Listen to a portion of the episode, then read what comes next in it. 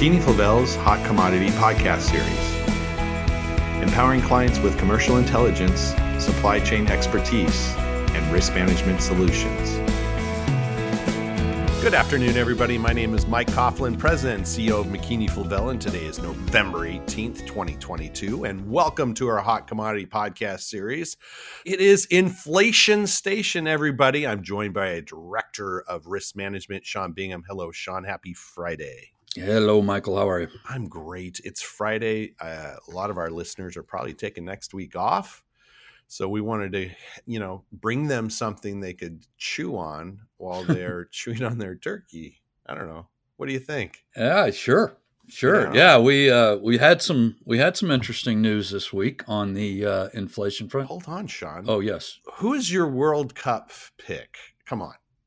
I everybody listeners know out there I'm weird and I love yeah. international football, and it, I'm so excited for Sunday. But who's your team? I guess I got to go with Wales, huh? It's uh...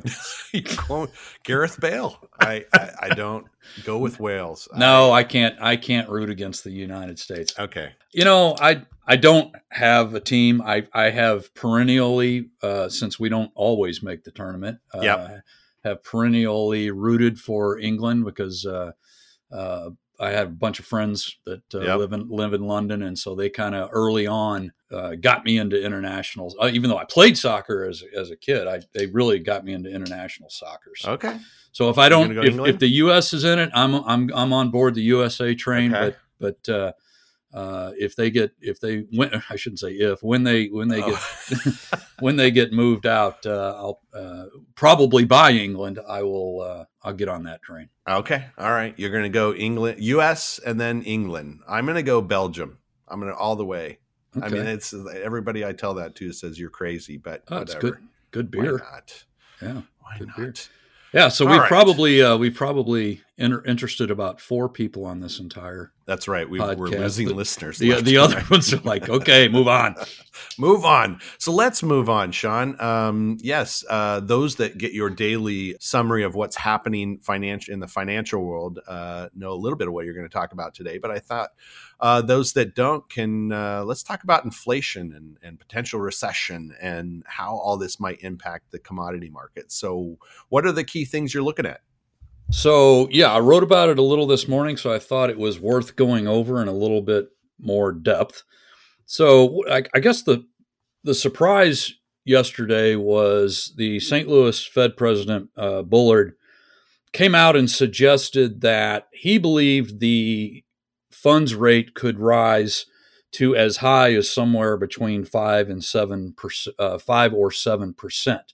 Currently, the effective rate, which is the the rate that it actually trades at, is right around 383, and that that five to seven percent definitely above the market's current expectations at the time. If you look at the forward curve for the funds rate in the futures market, they have the funds rate peaking at around five, just a little bit over five percent about mid uh, mid next year, and then it was going to fade back down. So they were looking for that that what people were had termed the pivot.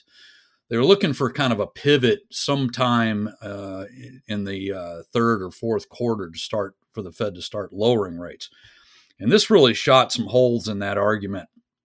And he cited something called the Taylor rule which was a uh, economist John Taylor had created this formula back in 1993 as a way to for the Fed to kind of determine w- what the the funds rate might should be given some factors and those factors being current inflation expected inflation and current and expected uh, uh, gdp so if you plug, I'm not going to go through the formula because I we really start losing listeners. Oh, but yeah. Uh, yeah, but if you plug those numbers in, uh, which I did this morning, and and and there's a lot of fudge room and and and in those expected targets, but for the most part, the the average you get when you fool around with them is about a six percent funds rate.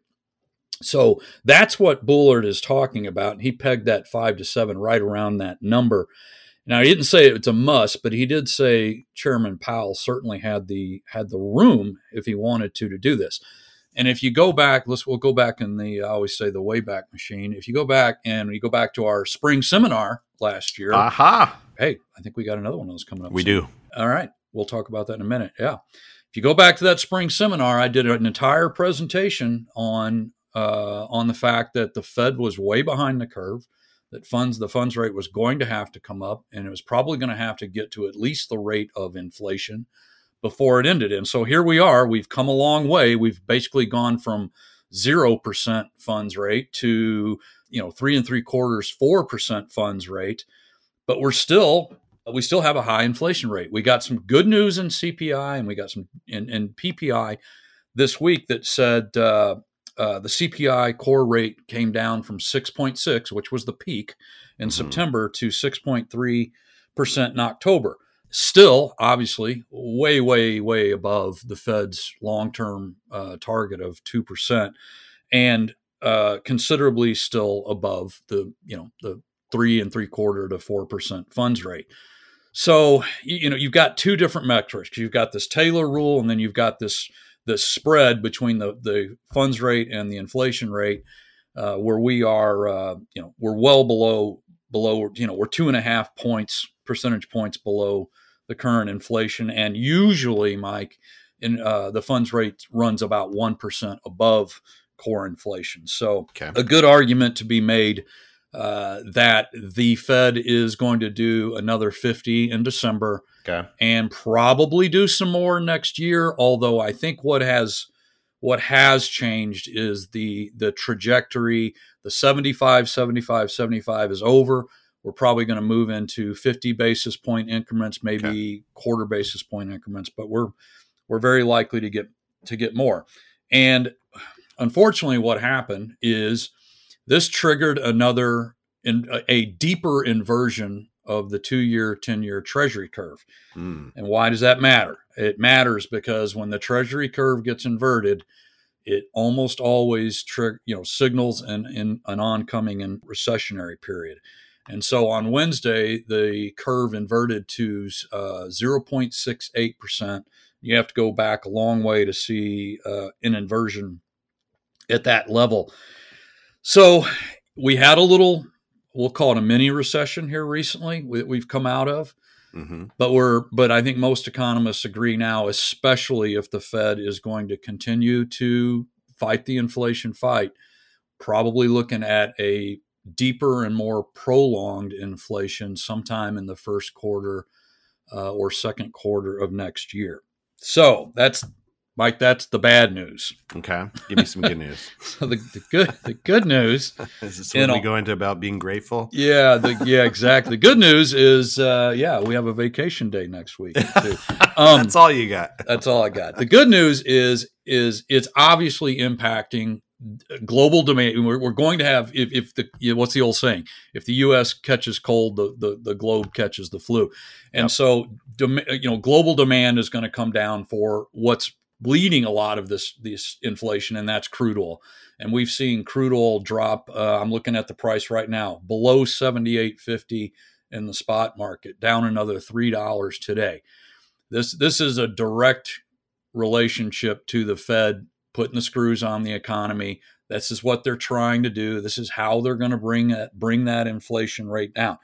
So why is that important? People out there saying I don't buy crude oil. Well, you probably buy some version of crude oil. Maybe you buy RBOB. Maybe you buy um, uh, diesel. Um, but you probably buy some corn and you probably buy some soybean oil, and that is heavily correlated to crude oil right now. If mm. you look at, you know, I ran some some data not that long ago.